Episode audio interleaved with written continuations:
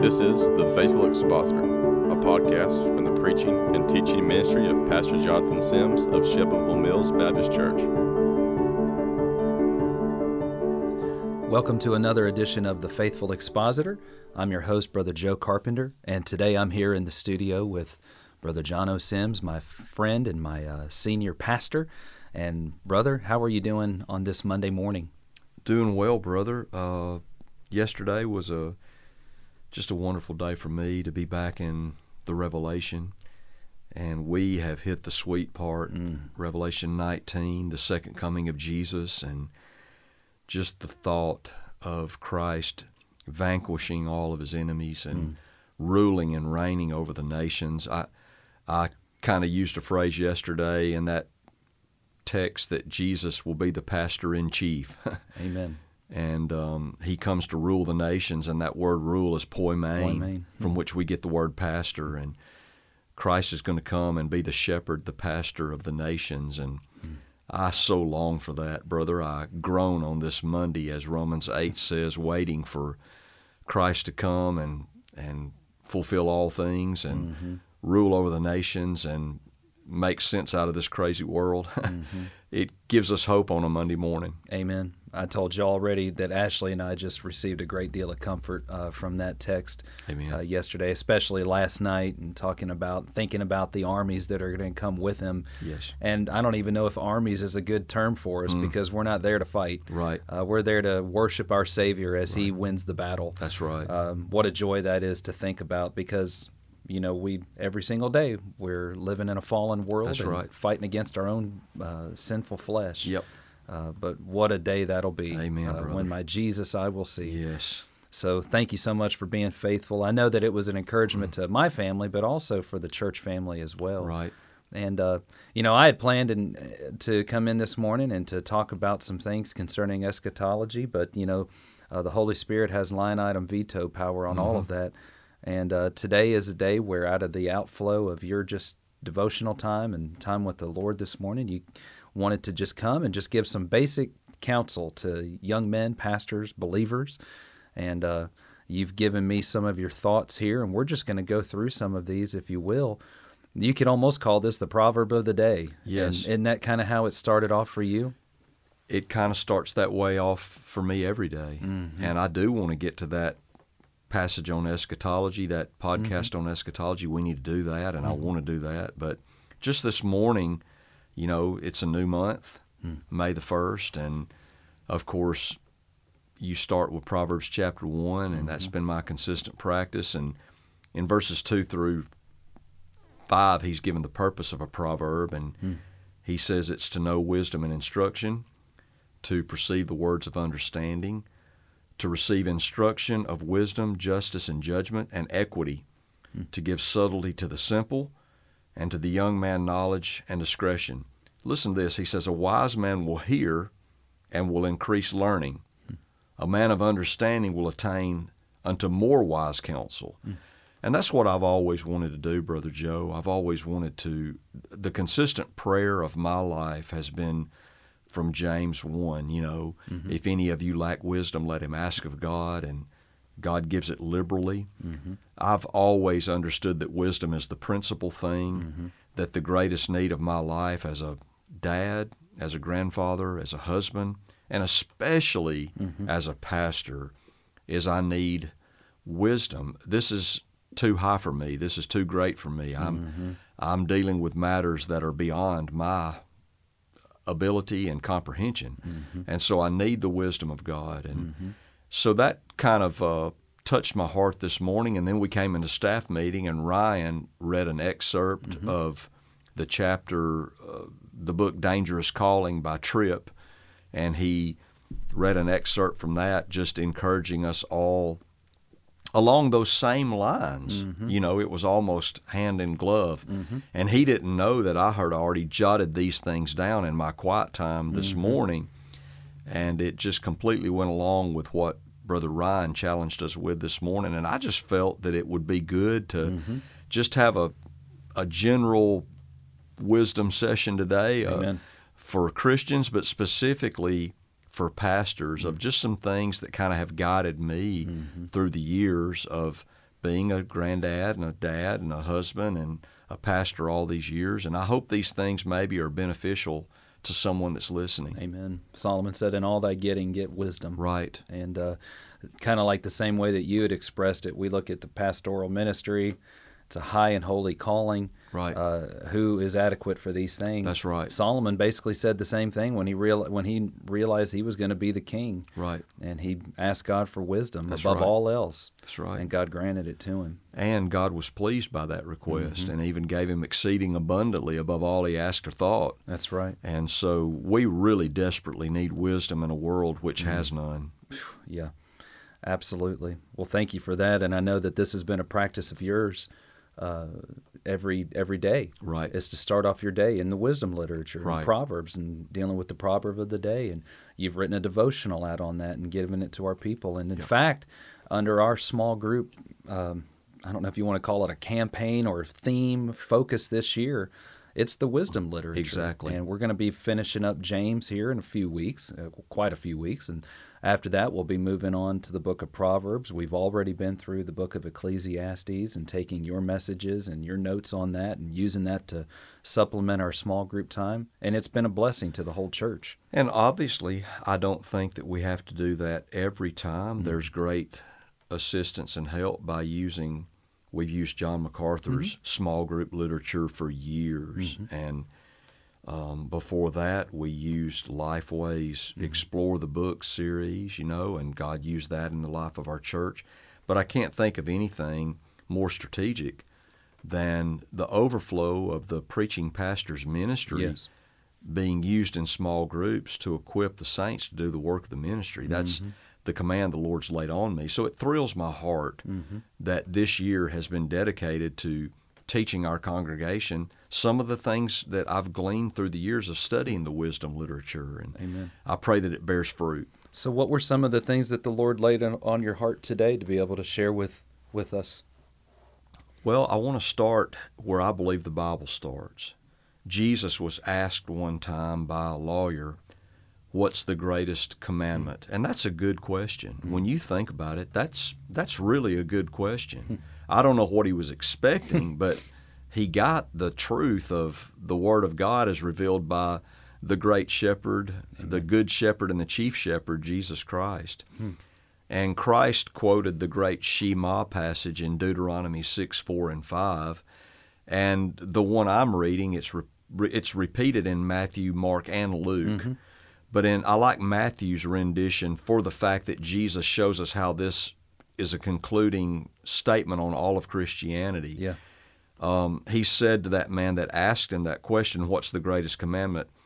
He said, You will love the Lord your God with all of your heart, all mm-hmm. of your soul, and all of your mind. Hmm. This is the first and the greatest commandment. And the second is like it you will love your neighbor as yourself. Hmm. Now, listen to this. This is astounding. He said, On these two commandments hang all of the law and all of the prophets, hmm. Matthew 22, 36 through 38. Essentially, what Jesus was saying was, and none of us can perfectly do this, it's a lifetime of following and obeying Jesus, but we should strive to love God with all of our heart, Yeah. all of our soul, all of our mind, and in Mark, he adds all of our strength. Mm. And then we should strive to love our neighbor as ourself, as we love the Lord too. And and if we could do that perfectly, and I know none of us can, and we fall short of the glory of God, we would fulfill the essence of the spirit, hmm. the heart of everything that the prophets ever wrote and everything that was contained in the law of God and is contained in the law of God. Mm-hmm. And so I just believe that it's important to preach and teach this biblical preaching and focus of Jesus on genuine love. And by the way, it is the first fruit Yeah. of the redeemed. It's the mm-hmm. first fruit of the Holy Spirit in the heart of someone that's been regenerated. Mm-hmm. Um, the fruit of the Spirit is love, number one. Yeah. And you find this throughout the scriptures. Jesus gave warning after warning after warning. Hmm. And that's what Ryan warned us about this morning that we can be hmm. mechanical and methodical in the Yeah. head, Yeah. but not love and have affection for Jesus in the heart. And mm-hmm. Edwards was big on mm-hmm. the affections, affections, yeah. you know. And the section Ryan read this morning from Tripp's book, he had just completed a thorough and extensive exposition with parsed verbs and Mm-hmm. diagram sentences on the book of Romans. And he discovered when he finished it, my heart is cold. I, I'm Yeah. not. I'm not. I don't feel those affections and and my heart for the Lord Jesus Christ. And it led him to a season of brokenness and seeking God. We can all leave, as Jesus warned the church at Ephesus, our mm-hmm. first love. Mm-hmm. And when we do that, um, Christianity becomes a dead, sterile religion. Yeah. Um, love is the top of the list. It's mm-hmm. it's principal, and so it, it's it's not fake, brother Joe. It's not phony. Hmm. I, I really do mean this from the depth hmm. of my heart. How many times do I tell you a day I love you, brother? I'm just not ashamed to do that. I, I, it, it's not awkward for me because I love you, mm-hmm. and when I see you, I want that to be first thing you hear me say. And when when we depart, I want mm-hmm. you to hear that that's the last thing. I tell my wife every day, multiple times, that I love her. She needs to hear it, and I'm telling you, mm. I need to hear it. Mm. I need to hear myself say that, mm. and I tell the Lord repeatedly that I love you, Lord. Mm-hmm. And there's just something about my heart getting in line with my words Yeah. that, and, and, and as a pastor, brother, our congregation needs to hear that. Mm-hmm. And I really do believe, and Darla brought that out in staff meeting this mm-hmm. morning, and, and everyone, we, we sat around and discussed it for a while, that I believe that love does characterize hmm. our church. I believe love is the uh, the chief thing here, and I long for that to be the case. I, I strive for it to be. I want to try to model that in front of our people. And our church is a very loving, a very warm, a very welcoming, a very accepting place. And um, I believe that glorifies the Lord Jesus. Now, there's a lot of people that are lovey dovey. but when you come to Shelbyville Mills, if you heard my two sermons yesterday, brother, it's It wasn't lovey-dovey. yeah, there's there's fire and heat where where appropriate. Yeah.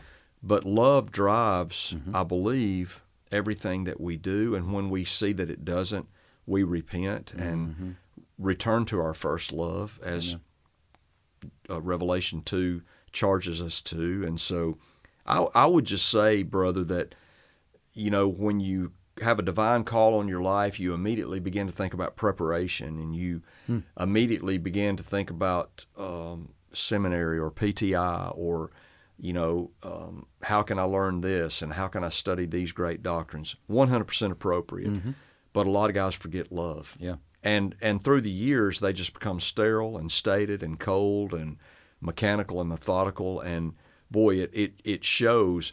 Churches are a reflection of their senior preaching pastor. Exactly. And whatever he is, by and large, they're going to take on that same.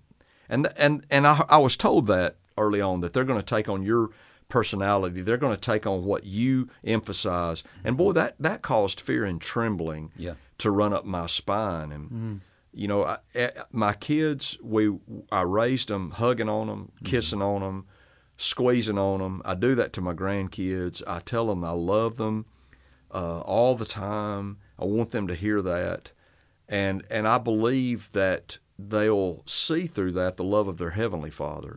So I know that's general. I know there's a lot to that, but that would be the top of my list. I won't expound too far on this, but I, you know, and I certainly in no way want to minimize the very beginning of that command, which is love for God. Right. And that's supreme over everything. It really Absolutely. drives it all. Yeah.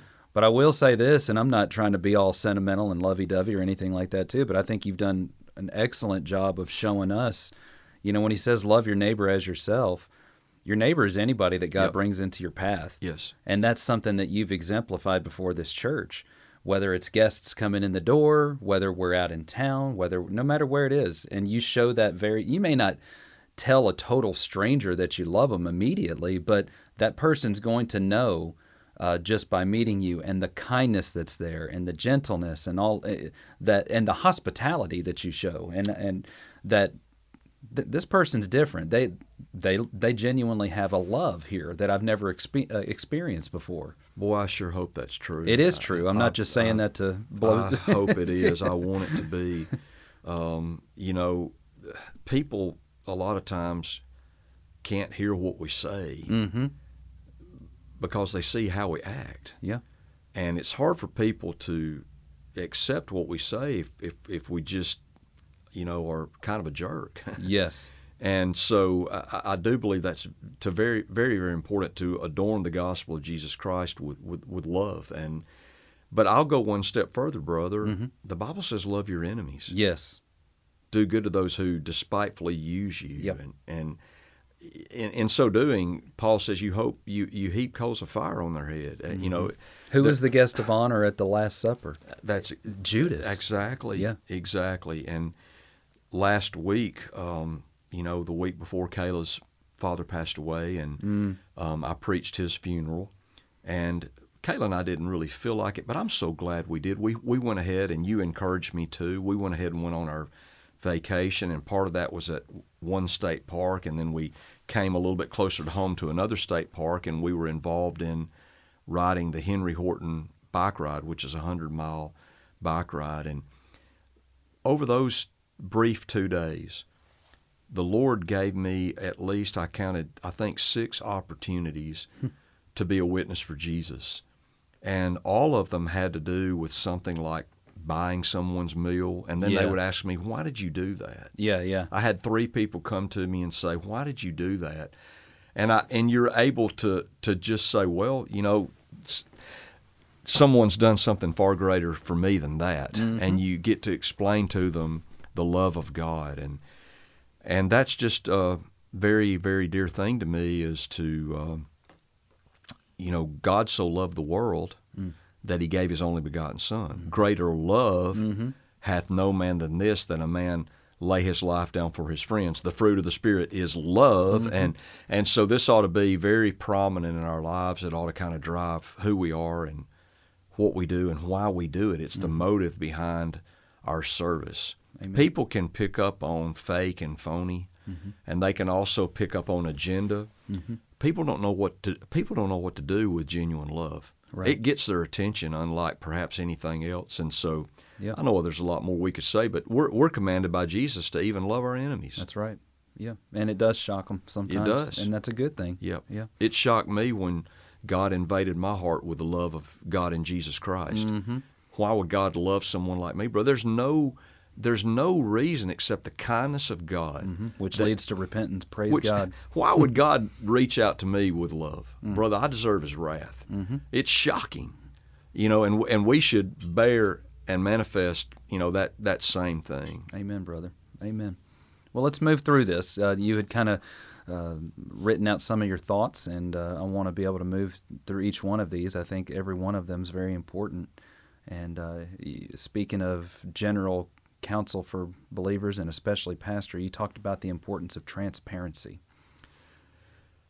Darla brought that up in staff meeting this morning. She's Mm-hmm. one of our secretaries, and and I told y'all in the office I'm pencil I'm penciling that one in. it wasn't one I originally had on my list, but so important, so much so that we're mentioning it as number 2 Mm-hmm. I think it's important for all Christians, Mm-hmm. and these truths apply to all Christians. But how much more for the pastor Mm-hmm. that you're the same everywhere. Mm-hmm. You're the way you are at church is the way you are at home. I think nothing is more damaging to PKs, preachers' kids, than to see dad put on airs and put on his church face and you know he's out in the yard or he's at home and and being unkind and ungracious but a church member steps up to the house and all the transformation takes place and all of a sudden he becomes Mr. Smiley good guy you know boy that does such damage and your people and your church can see that too mm-hmm. James warns that a double-minded man is unstable in all of his ways mm. and that double mindedness permeates the church. It produces an instability. Mm-hmm. Um, you know, authentic Christian love, which is the number one thing we mention, is what produces this transparency. Mm-hmm. That Christ has won your heart, mm-hmm. He's won your affections, He's won your mind and your thinking and your emotions. He's permeated every fiber of who you are. And of course, we have to grow in that. Mm-hmm. But that should produce an authenticity. It should produce a transparency of you just are who you are. Right. And I say this all the time. I'm not trying to be a Christian as if it was a checklist of do's and don'ts. as much as I have the inborn, indwelling Spirit of the living God who I yield to and submit to, and you do too, mm-hmm. that enables us and empowers us to live the Christian life. Christian life is impossible. Right. You cannot live it on your own. Yeah. The only way you can be these things is if you are empowered and indwelt and infilled by God's Holy Spirit. Mm-hmm. You don't work to be a Christian, you just are one or you ain't one. Christ is the one who did the work. Yeah. And if we're in Christ, uh, we have all the strength that we need. Mm-hmm. Uh, to take we we're being conformed into his image mm-hmm. romans 8 you know 29 a lot of people thunder the great doctrines of grace which we dedicated a podcast yeah. to last week um, but they forget that it's all to the end that you be conformed to the image of His dear Son. Mm-hmm. We should be taking on the likeness of Jesus, and that's what this is. That's what this podcast today is all about: taking on the likeness of Jesus Christ. When I thought about this thing, of this idea of transparency, too, I didn't just think so much about purely it being authenticity or being a genuine Christian, which it is that, but also the idea of not trying to hide your blemishes and not trying to and you and I had this conversation. I think it was last week, just about the heroes of the faith in the yeah. in the scriptures. And God doesn't do that with David or no. Moses or Paul. No, uh, He shows it to us. That's exactly right. When I was a younger preacher, um, I was up in the pulpit, and I just remember having just the heart gripping awareness that there's one person obviously more than one the Father, Son, and the Holy Spirit. but there's one person living on this planet that's sitting out there listening to me preach that knows what I really am. Mm. And that's Kayla Sims. Yeah. And it just I just thought how horrible it would would it be for my wife to have to stomach. Yeah.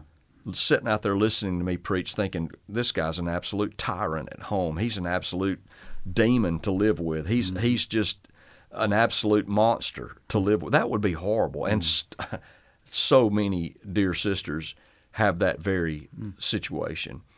And I pray, obviously, even obviously, the Lord was working on me, but I before then, but I didn't want that to be the case. I didn't want, more importantly, for the Father mm. to look down from heaven and see me in the pulpit, mm. uh, having not, you know, been um, through the week. Right. You know what he has called me to be, and that is be ye holy as I am holy, mm-hmm. which kind of leads to the next one. yeah, yeah, yeah. We never want anything that we say or do to ever bring reproach upon the name of the God, of God, and that right. does lead us to point number three, and that's the importance of living clean or holy living, we may call it. you know, for the guys that want it stated a little bit more technically, yesterday I talked about Christ possesses, mm-hmm. uh, tr- you know, he possesses inherent righteousness. Mm-hmm. We don't. We possess imputed righteousness. Mm-hmm. But imputed righteousness, which is righteousness granted and given and placed to our account in regeneration, imputed righteousness always manifests itself in per- personal holiness yes. and in cleanness and in living clean before the Lord purity and cleanness is the power behind the preacher. Mm-hmm. For years, I brought this over with me. Um, mm-hmm. I've had this hanging up in my office, mm-hmm. and I ran across it as a young preacher in my 20s and typed it out and printed it out. And it's just something I read when I go out the door to go preach. Mm. And I'll just quote it, I'll just read it word for word. The better the man, the better the preacher. When he kneels by the bed of the dying or when he mounts the pulpit stairs, then every self denial he has made, every Christian forbearance he has shown, every resistance to sin and temptation will come back to him to strengthen his arm and give conviction to his voice. Mm. Likewise, mm.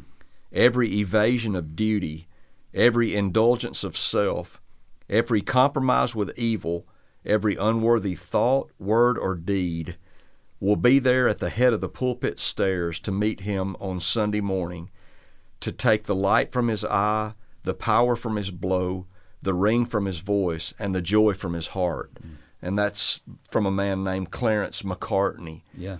And brother, I've just always the fear of the Lord is the beginning of wisdom. Mm-hmm. Proverbs one, mm-hmm. this morning's proverb, And I've always feared going to the pulpit and Yeah. God knowing I'm a phony. Mm-hmm. Going to the pulpit and God knowing I'm faking it and that I've not been who I'm supposed to be. I couldn't be that way. I Mm-hmm. Right. just, y'all would know it in a moment. Satan will use that too Uh, to he'll uh, blackmail you. Blackmail you. Mm-hmm. And likewise, though Kayla loves me enough not to throw anything up in my face, and she's forgiving and loving, and I haven't been perfect, and sometimes I have blown it. but quickly confess it, quickly forsake Amen. it, quickly receive forgiveness. Absolutely. But I would hate to know I'm up in the pulpit preaching the word, and my kids sitting out there Mm-hmm. and thinking, "Man, what a hypocrite!" Yes. what you know this guy is not what he claims to be Amen. and so brother live clean Yes. the bible says that god desires truth in the inward parts Hmm. And in the hidden part he makes me to know wisdom psalm 51 6 Hmm. we can be no more out yonder than we are in the heart That's right. in the private devotions with god and in the daily dealings you know the other day and this is I've had so many of these. Joshua's sitting over here. He'll chuckle. He'll think this is what I'm referring to, and it's not the one you think, Joshua. But the other day, I had a lady call me on the phone, and it's a company that I do business with. And man, I was short with her. I, I was bully. I bit her head off. I, I just I was just not Yeah. charitable at all. And you know, I thought, well, this woman doesn't live in my town. She doesn't know who I am. And I hung up the phone, and boy, I was just smitten by the Holy Spirit. Yeah. And I wish I knew how to get back in touch with her to call her back and apologize. Unfortunately, it was a outsourced Yeah. person over in India or yeah, some other foreign country and whatnot. Mm-hmm. And but but even in the places where nobody will ever even know. Mm. Of course, now everybody knows because I just told him. But true, yeah. and God already knew. but there should be charity and there should be kindness and there should be love. You know, and But like you said too, when there's not, when cause there are times when you're going to fall, you're going to stumble. Yep. That's when you need to repent. Well, you know, there was a man that we were dealing with here for a while, brother. He came to church, and you remember the guy, big, bulky weightlifter guy, and he was extremely legalistic, and he just kept pushing, pushing, pushing, pushing, pushing. Yeah. And one day in my office, me and David Brown, boy, I just cracked. And I mean, I let this guy have it, brother. I mean, I wasn't charitable. I wasn't kind. I wasn't Christian in my deportment at all. Yeah. And I didn't say curse words or anything like that. But man, I mean, I unloaded on the guy. And by the way, there was he needed to be put on the road. He did. He was so in discord, and he needed to be put on the road. But the way I did it, Yes. and I sat down, brother. I, I knew I wasn't going to be able to preach Sunday. Yeah. I, I just had lost my victory, and I knew that that was going to be there at the head of the pulpit stairs to meet me. Yes. And Satan was beating me up about it. And I sat down and I wrote him a letter, and I specifically, bullet point by bullet point, said, I said this, I was wrong. I said these words, that was not Christian. I said these phrases, and that was hateful and unkind. And I, I begged him to forgive me. And uh, he printed that out and used it against me. But you know what? My conscience was clear at that point. Right. And uh, and he did come back later and, and say he appreciated it and Mm-hmm. whatnot. But the fact is, uh, it was for Christ, not not even so much for him. Yeah. Uh, and the Lord wants us. He wants truth in the inward parts and in the hidden in the hidden man. Yeah. He makes us to know His wisdom. What's the old saying? Who you are in private is who you really are. That's right. Yeah. That's right. That's right. Amen. Amen. Let's move on here. And really, this will aid uh, this next one that you've written down here will certainly aid you in, in that uh, in holy living, and that's uh, to be filled with the Holy Spirit of God. He's the source of holiness. Mm-hmm. Holy is His name, and God is the thrice holy God, and we're commanded. It's not a suggestion; it's a divine command, an imperative, a present tense imperative. And I know we've dedicated podcast time to this in the past. Ephesians five eighteen Yeah. commands us to, the way it reads in the Greek, "Be ye being." Mm-hmm. Filled with the Holy Spirit, always be in the state of being filled with the Spirit. Mm-hmm. And the Spirit of God is God Almighty, Hmm. uh, fully divine, equal with the Father, Mm-hmm. equal with the Son. And in John uh, Hmm. 14 and 17, Mm-hmm. you know, Christ talked about, I'm going away. Mm-hmm. And I will send allos, another comforter, one just like Just me. like me. you know, the same, everything. um, and the it's to your benefit. that exactly. and he began to talk about all the things the Holy Spirit would do: reprove us of sin, righteousness, and judgment, bring all things to our remembrance, whatsoever Christ has spoken. He's the one that cultivates Christian character. Uh, he gives us spiritual gifts to serve Him. He's the one that bears that love, joy, peace, goodness, gentleness, meekness, faith, self control of Galatians five twenty two and following. Seals us. I just can't. Um, yeah, exactly. I, I When just, do we stop? Uh, right. I, just can't say enough about the precious Holy Spirit. He is my slash our best friend. Yes. Preacher, I heard one time, and I love this. He said, uh, "The Holy Spirit is Jesus for our generation," and I love that. He He is God, Christ in you, the hope of glory. Yeah. and he and he alone can empower us, Brother Joe, to do the things that we're talking about today. Mm-hmm. Please, anyone listening, make no mistake about it. We're not talking about a code of do better here. We're not talking about Mm. whooping up some juices by which you dig a little deeper, run a little harder, try a little bit better. we're talking about um, the power of God enabling you to live the Christian life and um, enabling you to love with all your heart, soul, mind, and strength, enabling you to love your enemies and love your neighbor and to be kind and receptive and warm and welcoming to people and also by the way to preach the truth and do the hard things and Yeah. practice church discipline and Yeah. and to be a true biblical church and all that comes along with that. The Holy Spirit is the source of our strength. So Hmm. be filled always with the Spirit. He's the source of our integrity too. He is. I was in my study time this my quiet time this morning. I was looking a little bit at the fruit of the spirit, and I just went down to verse 25 of Galatians 5, and Paul said this.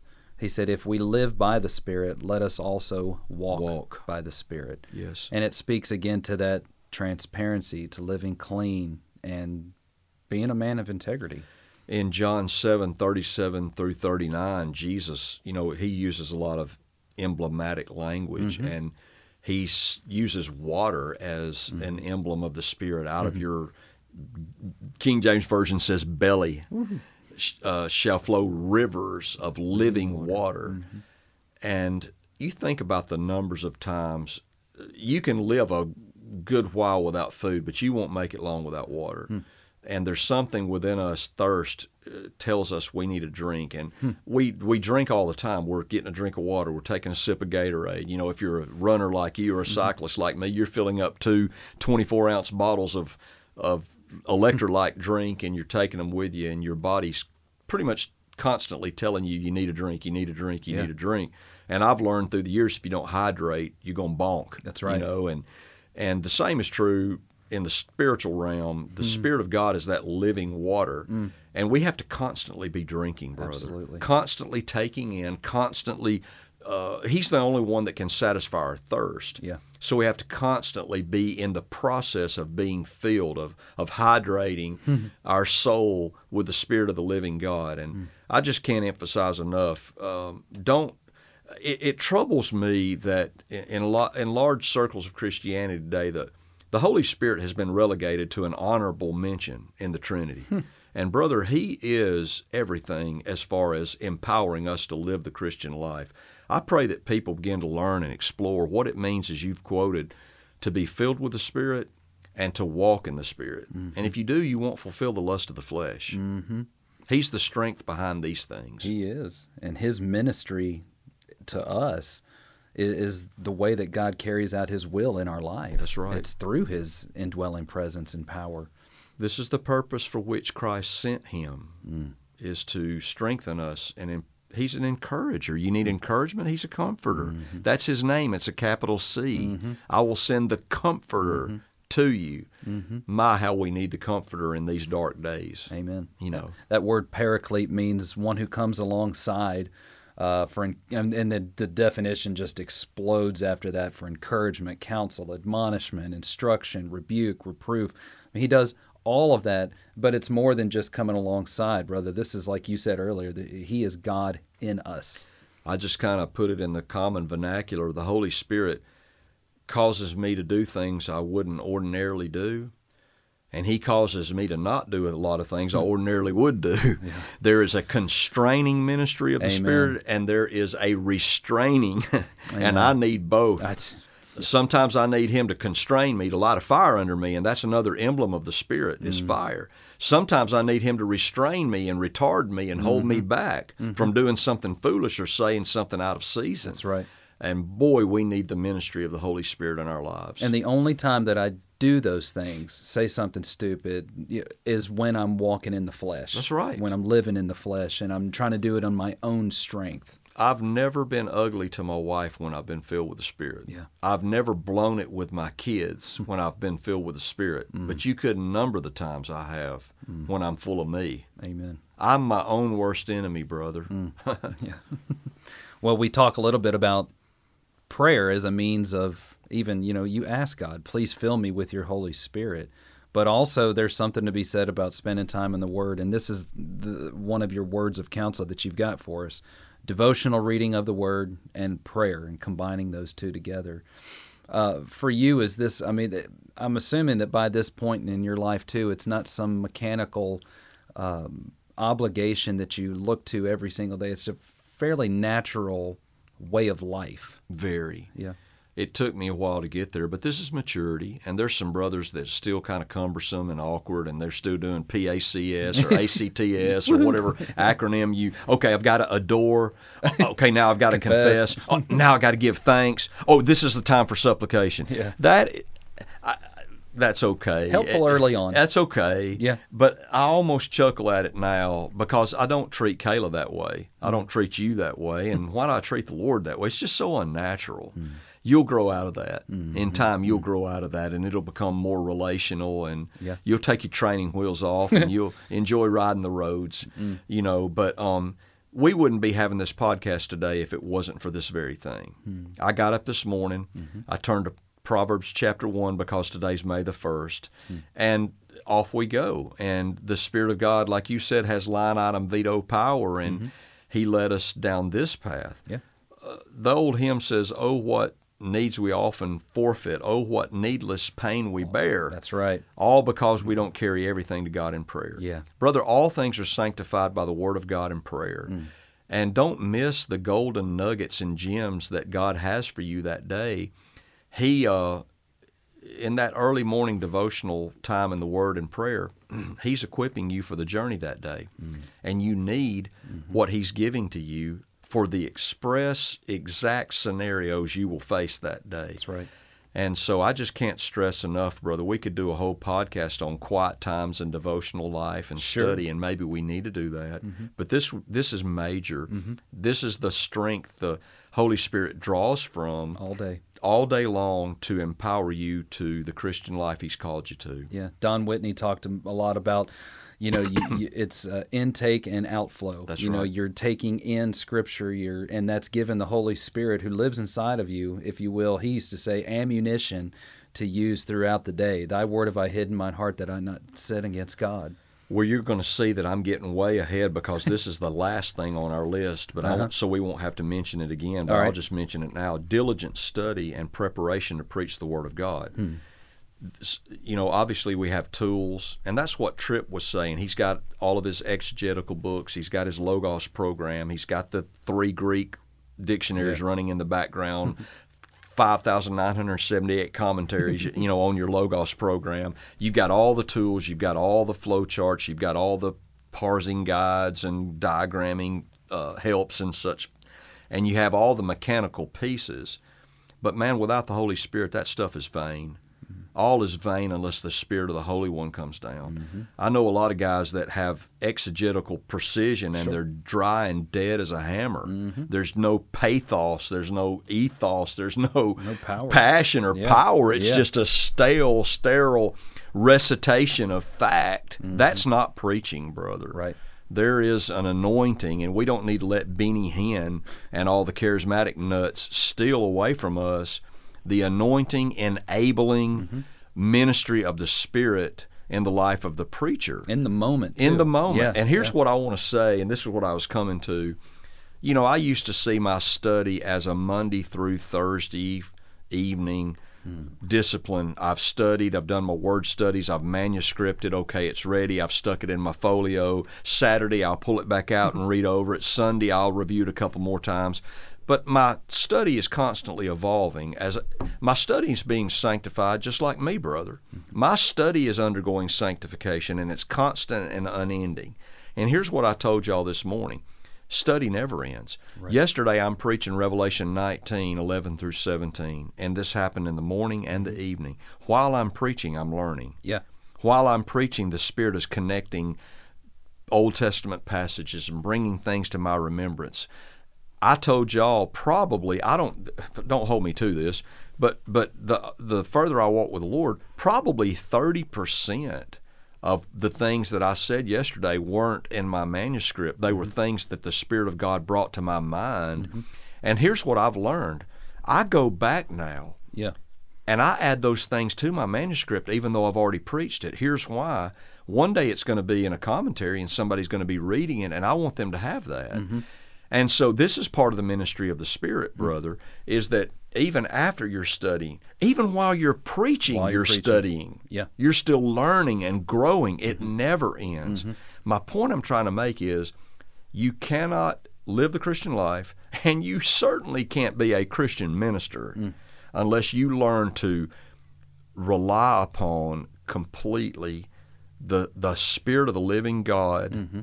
And trust Him to, as He says, guide you into all truth. That's right. Bring all things to your remembrance that He has spoken. Mm-hmm. The Spirit points us to Christ.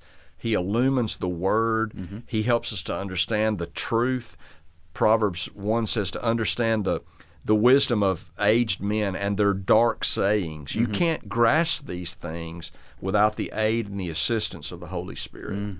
The Bible talks about the fellowship of the Spirit. That's right. And you alluded to meditation on the Word, and Yes. you know, typically what Thursday or Friday you pull away from the desk, and that's really like That's you when it happens. That's when it starts. You know, I know Charles Stanley uh, died this past week, mm-hmm. and I, I, I mm-hmm. know we could sit here and take issue with, with some of the things that you know of the latter parts of his ministry, but he helped me out early on, mm-hmm. and I never will forget sitting under his preaching, and he said, "Preacher," he said, "when you finish studying on Thursday or Friday, push away." Mm. And and just don't think don't pull your manuscript just ruminate mm-hmm. just meditate. And he said you'll be amazed at, at the connections and the formations. Brother I, I that was so helpful to me. Yeah. and that's that's how I roll. Mm-hmm. I study hard Monday through Thursday evening and then Friday and Saturday I push away. And I may be turkey hunting like I did this weekend with friends from Grace Life Church. David Young came up James Vance came up and uh, uh, we're out there turkey hunting, brother. And I'm sitting there, and I'm just my mind is just I'm just in. Kayla and I went camping last week, and man, some of the sweetest s- study and thought and reflection came through just mulling and ruminating. We chewing the cud, we'd say. Belching these truths up and just chewing and getting more sustenance out of them than you ever thought you could. That's all the ministry and the work of the Holy Spirit. Any preacher listening knows what I'm talking about. But young preachers need to hear this and be spurred on to learn to rely upon the Spirit of God. That is part of your study. It is. It is part of being diligent to study to show yourself approved unto God. When you start out, you're mechanical, like I said, you're awkward, things are cumbersome, and you just are so focused on the details. And that's good. You need mm-hmm. to get the facts right. You need to rightly divide the word of truth. But God help you to learn to mm-hmm. walk in the Spirit. Amen. Number six, you talked about seeking wisdom, Yeah. and we've alluded to this a lot, you know. But uh, in all thy seeking, uh, seek wisdom, Right. And, and all that, you know, it, it is the chief thing. It is. It is. And you know, again, I'm going to be brief, brother. I know we're already uh, out there on our time, but you know, this would be one of the main.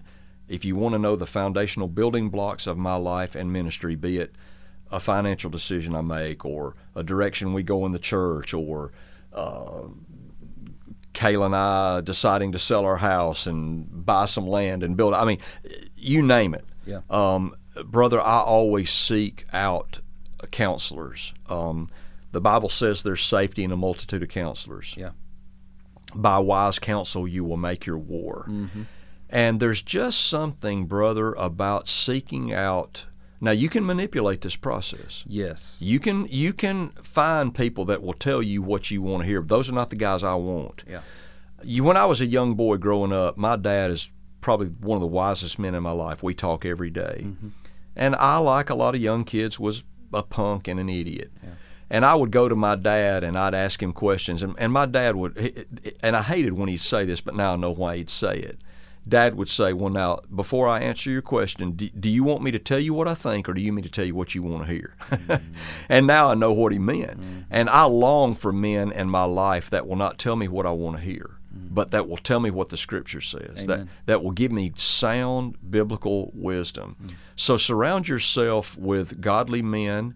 Uh, if you're a sister, surround yourself with godly men and women. Uh, that, that that sisters that can help you and, and you can glean from them that will give you thus saith the scriptures. And one of the ways that you can have discernment to be able to tell the difference is one of your regular practices, and that's spending time in the the wisdom literature of Scripture, spending time in the Word of God. Seldom when you call me up and say I'm praying between these two options, what should I do? I'm going to say, well, here's what the scripture Bible says. says this. this is what the Bible says. And that's what we mean by nouthetic counseling. We don't just give people opi- opinions. Mm-hmm. Right. We, we direct their attention to the scriptures. Mm-hmm. And we need not forget that the Holy Spirit wrote the scriptures. The chief ministry of the Spirit is to remind us of what the Word says. That's right. You know, um, it's not uh, the Holy Spirit giving me some mystical smoke that arises up in the air. It's the Spirit of God directing me to the everlasting wisdom of God, the Word of the Lord. That's right. And then beyond that, I've got, I, and I could enlarge this. I've got so many godly friends in my mm-hmm. life, but, but you know, I'll reach out to seven, eight, mm-hmm. you know, godly seasoned pastors mm-hmm. that um, I'll lay a scenario out before them or a dilemma that I'm up against and say, uh, well, brother, what do I need to hear? And, and then I just listen you know and i believe when you're a student of the word and you know the written word and then you seek six or seven or plus good godly counselors you're going to begin to see a pattern you, you're going to see okay there's a highway it's been laid out before me Yeah. uh, isaiah says whether you turn to the left or the right you will hear a voice behind you saying this is the way walk in it walk this way. And that's been my experience so many times brother mm. that that's just the way i live my life. Mm. So don't be baba black sheep Yeah. out there mr independent. Mm-hmm. I'm going to do it my way. Right. um, rely upon you know this ageless timeless scriptures mm-hmm. 2000 years of church history. Mm-hmm. Read the puritans. Read the great men of the faith. Seek out godly gifted men in your life that Yes. are not yes men and you'll know which way the lord's leading That's right. he giveth wisdom, Yes. Mm-hmm. the Bible says. Out of his mouth comes wisdom. James 1 says he gives it liberally, Liberally, if you. Mm-hmm. ask in faith. Mm-hmm. Yeah. Amen. Amen. Well, let's talk about manifesting the fruit of the Spirit. And uh, you specifically stress the idea here of never underestimating kindness. I think it's probably the fruit of the Spirit least considered. I think sometimes we think being a preacher gives me a right to be a bully. Hmm.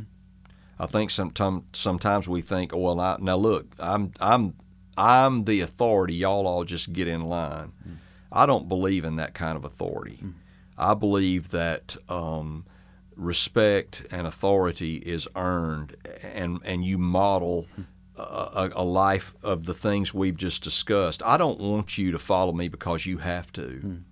I want you to follow me because you want to, because you see the validity, the truth that I'm honoring Scripture, that I'm trying to honor Christ. You can get away, I'll be honest with you, you can get away for a time in intimidating people and bullying people to do what you want them to do until they don't want to do it anymore Yeah. and um, and by the way, I have a lot shorter fuse with that than most people do. Mm-hmm. I just don't push well. I just don't push well. You can lead me off cliff. If I love you and I know you're a man of God and I know you're for truth and you're for Jesus and you're for the glory of God, I'm going to battle with you. Mm. I'm going, I don't care what it costs. but man, if you manipulate me and push me Mm-hmm. and coerce me and intimidate me, son, I will dig my heels in. I'm just, I do not like that sort of thing. And I think most people don't. Right. And most people can be led, uh, especially in a healthy church, you know, where the battles have been fought. It's just unnecessary to be authoritarian. And if you constantly are having to remind people that you're the authority, you don't really have any, in my opinion. And so I, I think that uh, those fruits of the Spirit there, I think there's a lot to be said. Now, if you follow my ministry for any length of time at all, you know I'm sola scriptura. Amen. That, that's who I am. That's what I do. I, I, I am an expository preacher. End of discussion. But I think there's something to be said, Pastor, for walking down the halls of the church and for heaven's sakes, just speaking to people. Yeah. Just being kind. Um, make eye contact. Yeah. Um, don't be aloof Yeah. Don't be ivory tower, Mm-hmm. you know, and, and don't get high fluting and think that you're something and somebody. Yeah. Um, while you are a shepherd, you got to remember you're also one of the sheep Mm-hmm. and walk among them. Mm. Goodness gracious, man. Jesus said, My sheep hear my voice. Don't you think maybe the congregation should be familiar with your voice and not just your preaching voice?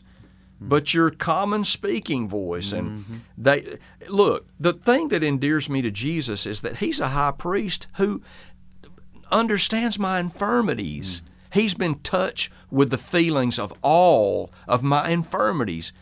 I love Jesus because he he gets it. He he he feels what I feel. He's experienced what I've experienced yet without sin. Mm-hmm. So he's completely able to help me in my hour of mm-hmm. need. Well, shouldn't I be that way? Right. Shouldn't my should my people just think that I'm insulated, untouchable, mm. uh, on an island, mm. you know, otherly, or should they think, man, my pastor he he he's struggling with his children. Yeah. He's mm-hmm. struggling, you know, with his finances. Yeah. He's struggling also with some fears. Mm-hmm. I don't think that cheapens or limits my ability to lead. I think it endears your people to you. Mm. And I believe that goes back to transparency. Absolutely. There's a lot of overlap in these things. Sure. And so don't don't quench the spirit. Mm. Don't grieve the Holy Spirit. Allow him to flow through you these fruits. Mm-hmm. And let's think about them again. Let me let me just turn in my Bible to Galatians mm-hmm. chapter 5 because I can do it from memory, but I don't want to miss any of them. he talks about the fruits of the Spirit first and then the fruits of the flesh. Mm-hmm. The fruit of the Spirit is love, joy. Do your people know you as a joyful brother or as a morose, melancholy, touchy, irritable puss? Mm. I mean, why do they know you? Yeah. Um, peace, mm. long suffering, gentleness, mm. which I believe is translated kindness, mm-hmm. goodness, faith, meek, temperance. Against such things there's no law. Hmm. You can talk all day long you want to about the Holy Spirit, but those are tangible ways by which we know He's in control. Mm-hmm. So allow the Spirit to work those fruits through you. None of us do it perfectly, mm-hmm. but strive to walk in the fruit of the Spirit. You've focused a lot on how that would tangibly look in your relationships with your people, the people that you've been called to shepherd. But it also has a lot to do with your relationship with the lost, too. And that's something that you've impressed upon us. If you're going to be a church, you've said, that's going to take the hard stands that we stand And on, we do. and doctrinally Yes. and, practice church discipline, then you better be the kindest church. The most loving church in town because they already think you're hateful. Yeah. they already think you're crazy. Yeah. So let's prove them wrong. Let, let, let's show them no. Th the, these things are not mutually exclusive. You can be doctrinally inclined and loving. Mm. I passed a sign this morning, a church sign, and this is what it said. It said, "God is not interested in your happiness; He wants your holiness." And I thought to myself, well, why does it have to be either or? Right, Here's what I've learned to be holy is to be happy. That's right. I'm my happiest when I'm holy. I'm unhappy when I'm unholy. Mm-hmm. And I think sometimes we do see these things as mutually exclusive. You can be a man of integrity. You can be a man of God. You can be serious minded, which is one of the qualifications. You can be sober. You can be all of the things the Bible demands of you and still speak to people Yeah. and still be kind Mm-hmm. and still be loving and still be warm and greeting. Just making eye contact with people, just acknowledging people, talking to people, Mm-hmm. loving on people goes a long way in opening up the hearts of your people to receive the hard things you're going to have to say to them from the pulpit. Yeah. Yesterday's message would be hard hmm. any day. Yeah. But I hope that our people know, but yeah, it is hard, mm-hmm. but Brother John is one of us. He loves us. He's here for the long haul, mm-hmm. and he's going to war with us if need be, and he's suffering with us. You That's know, right. I, I think that's important. Yeah. Amen. Amen. And then uh, you had here being a son of consolation. Can you explain that to us a little bit? Acts four twenty six. That's what Barnabas is. His name means son of consolation. He's an mm-hmm. encourager. Mm-hmm. I, again, I won't enlarge on this because it's exactly what I talked about. Mm-hmm. When you make eye contact, w- you know, you know my standard practice. I go over to the congregation at uh, on Sunday morning at least minimum of 15 minutes before the service starts, just for this purpose. Yeah. And I'm not omnipresent. I can't talk to Everybody. 450 people. But I just figured this providence, providence of God will direct me to the people that day I need. Mm-hmm. And and you know, as a year goes by, I speak to a lot of different people, and I go over there and just try to hear people out, and I try to encourage them, Yeah. encourage them with a word, uh, speak an encouraging word to them, uh, give them some scripture that maybe they'll cling to all week long. Had a brother come up to me yesterday said. I'm, I'm facing a difficult situation. I gave him verse scripture. Had a sister come up to me yesterday praying about a significant uh, job uh, uh, transfer that she's thinking about making. I was able to love on her and give her a verse of scripture to be a son of consolation. I think that's something about just being out and amongst the sheep. Now, look, you don't have to do what I do. I'm not the standard on anything. I am not the standard on anything. But here's what I do, and you know this is the truth. You don't have to do this. I'm the last one to leave. A lot of preachers would say, well, that's not really healthy. Well, it may not be. I don't know. But all I can tell you is I love our people and I like to be with them. I don't dread being with them. I don't dodge them. I don't run from them. I like to be with them. I like to be out and amongst them. And, um, you know, uh, and we're not a small congregation. Right. Um, you know, I would say by standards of, you know, the average church is what, 100? Mm-hmm. You know, so we would be considered a larger than average church. But I try to be as accessible as I can. Mm-hmm. And I'd say the most frustrating thing to me is that I can't. Yeah. I can't be there for everybody. Mm-hmm. Everybody can't. I can't touch everybody, but I, I do the ones I can. I I just figure the Lord arranges that sovereignly every week. And this is something that you have to intentionally do. Yeah, because by nature, brother, here's what I'll do. I'll cocoon. I just will. I know myself. Yeah. Ninety-five percent of my riding I do alone. Mm. Ninety-seven to ninety-eight percent of my hunting I do alone. I mean, it's a good thing I don't drink alcohol because I'd be that alcoholic that drinks alone. You know, and that's not a good thing. No. we can, if we're not careful, be isolationists. But here's what the Scripture says: mm-hmm. He who isolates himself seeks his own desire. Hmm. He breaks out against all sound wisdom y- when you isolate yourself, you can call it right a hundred times. A hundred times out of a hundred times, you're going to be right because you've isolated yourself, and the only one you're getting counsel from is yourself. Mm-hmm. So you, man, you're the king of your ship. You're you're the captain of the hill, and all your loyal subjects are beneath you. And in your mind, you've just got all of it right, right, right. Here's the problem. Here's the problem, sir, whether you know it or not. Your people are going home after church on Sunday and they're saying, man, they're not murmuring. They're not, they're just saying, man, I think our pastor's out of touch. Yeah. Uh, I, I, I don't know. I, I just, I'm concerned.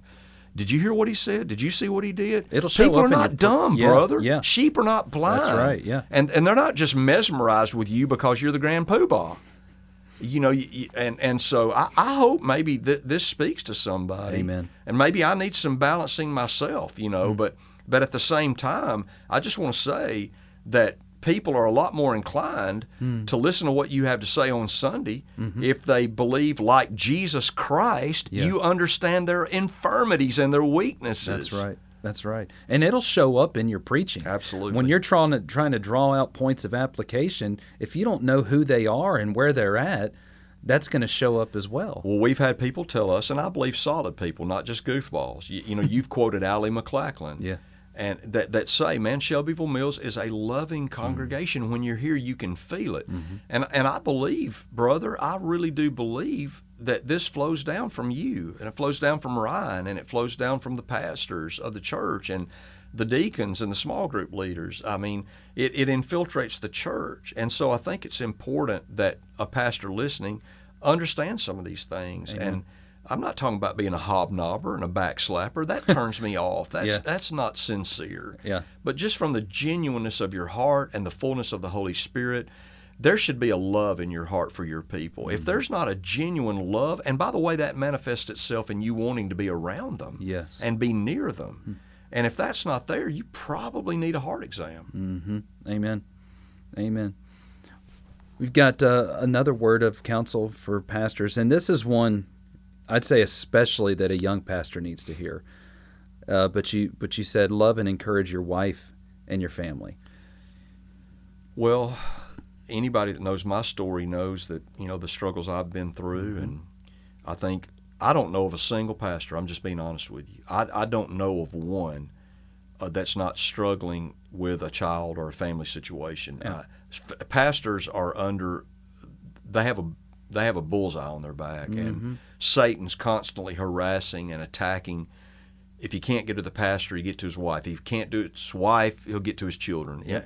You know, he's just constantly looking for an opening, constantly harassing, constantly attacking, constantly, uh, you know, just finding that weakness, that weak spot. And and and so even if you're not a pastor, Yeah. Your first ministry is if you're married to your wife. You're Mm-hmm. commanded to love your wife as Christ loved the church. And then you're commanded to bring your children up in the nurture and the admonition of the Lord and and read Ephesians, read Colossians. You know, Paul is very very explicit about this. And so Mm-hmm. I, I just again, this could be a podcast. It could. I just want to say don't neglect your family Yeah.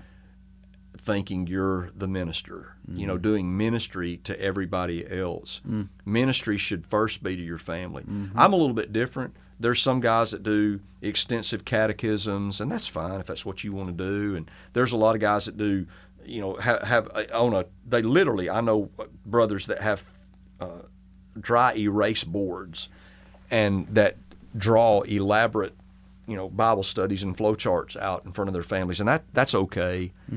But that's not what me and Kayla did. We did Deuteronomy six, four, and five and six. Uh, teach these things to your children when you rise up, when you lie down, and when you walk by the way.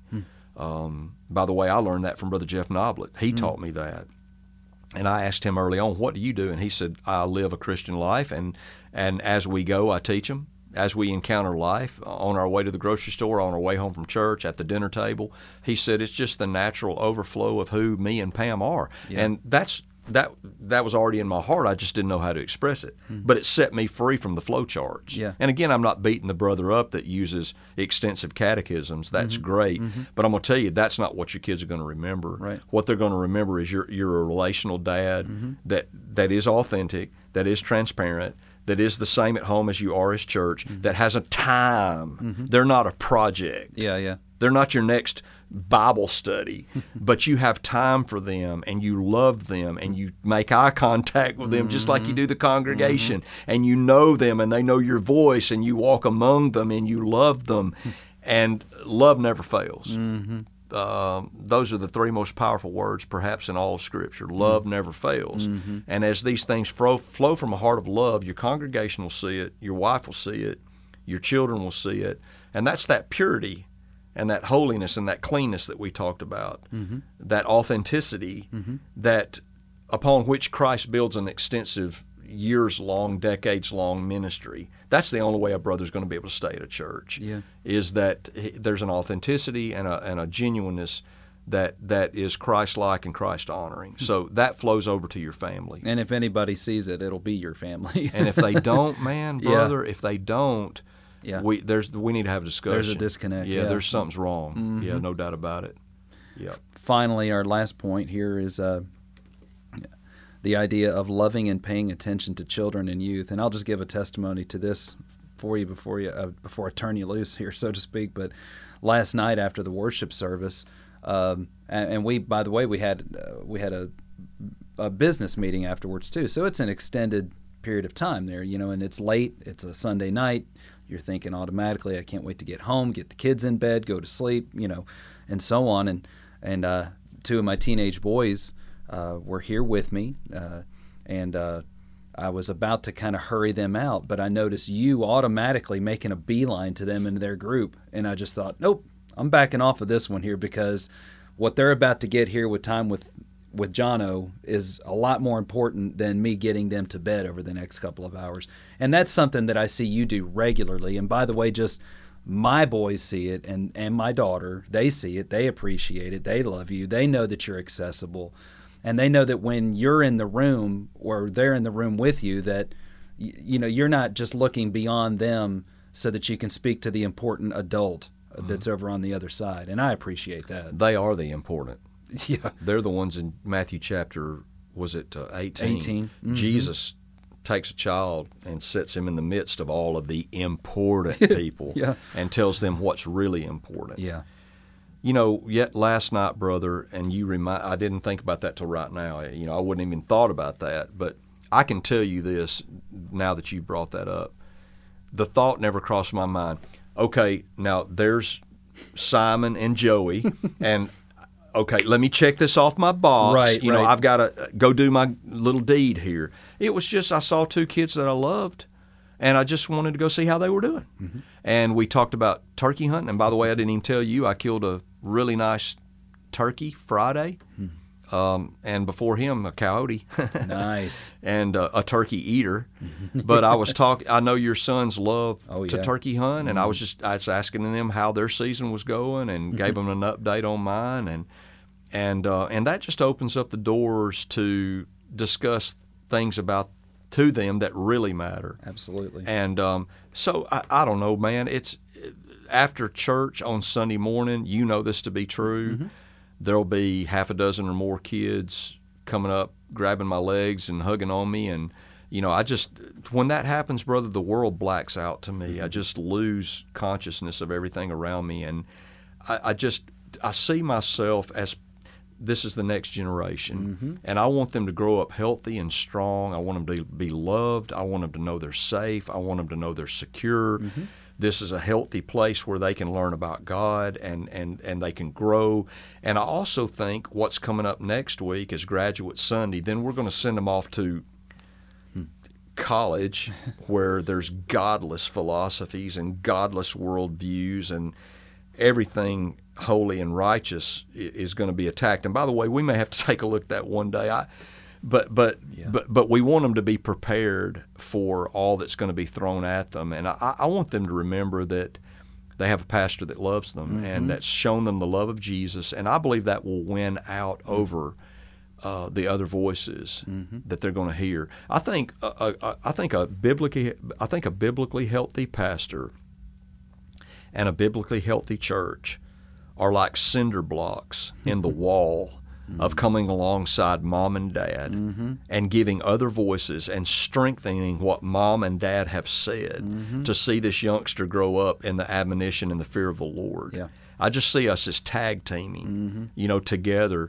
And so I love children, and uh, don't don't treat them as unimportant. Yeah. You know, Yeah. treat them as important, and and all people. But but don't uh, give children the impression that you're on to busier things. You, Right. You've got more important stuff. Stop, pay attention to them, talk to them.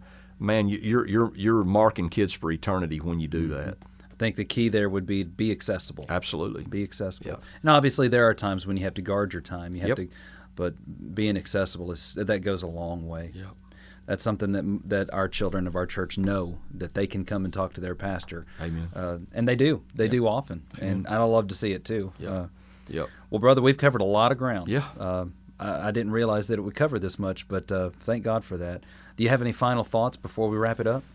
Well, I hope this has made some sense. It seems a little bit scattered. It's obviously a shotgun approach, but that's what I love about a podcast is you can deal with a lot of different subjects. And Yeah. I don't know, maybe with one or two things out of this, these ten things or whatever there were today that uh, the Holy Spirit will use to uh, touch somebody's heart. And I know some of these things were shared with me when I was a young man, a young minister, and they were life changing. I mean, uh, just absolutely life changing. Altered the course and the direction of my thinking and ministry.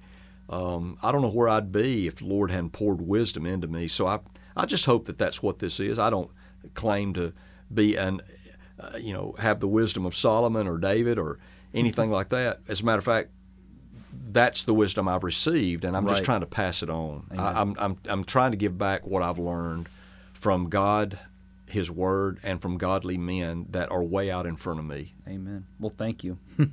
As a recipient, thank you very, very much for that. I appreciate that. And to all of our listeners that are out there, thank you so much for your uh, feedback. And we also invite you to uh, send us some questions. We would like to do another live Q and A coming soon, where we go before the church and uh, answer questions from people in the congregation as well as people that are listening to the podcast. So if you've got a subject that you want to ask Brother Jono about or a question that you want to ask, please send that to us. My email address is brojo at smbconline.com. Uh, get that to us, and we would love to use that in our upcoming program. Again, we love you very much. Thank you so much for your support. Thank you for listening to The Faithful Expositor. For more information on Brother Jono's ministry, go to our church website, smbconline.com, and follow him on Twitter at Jono Sims.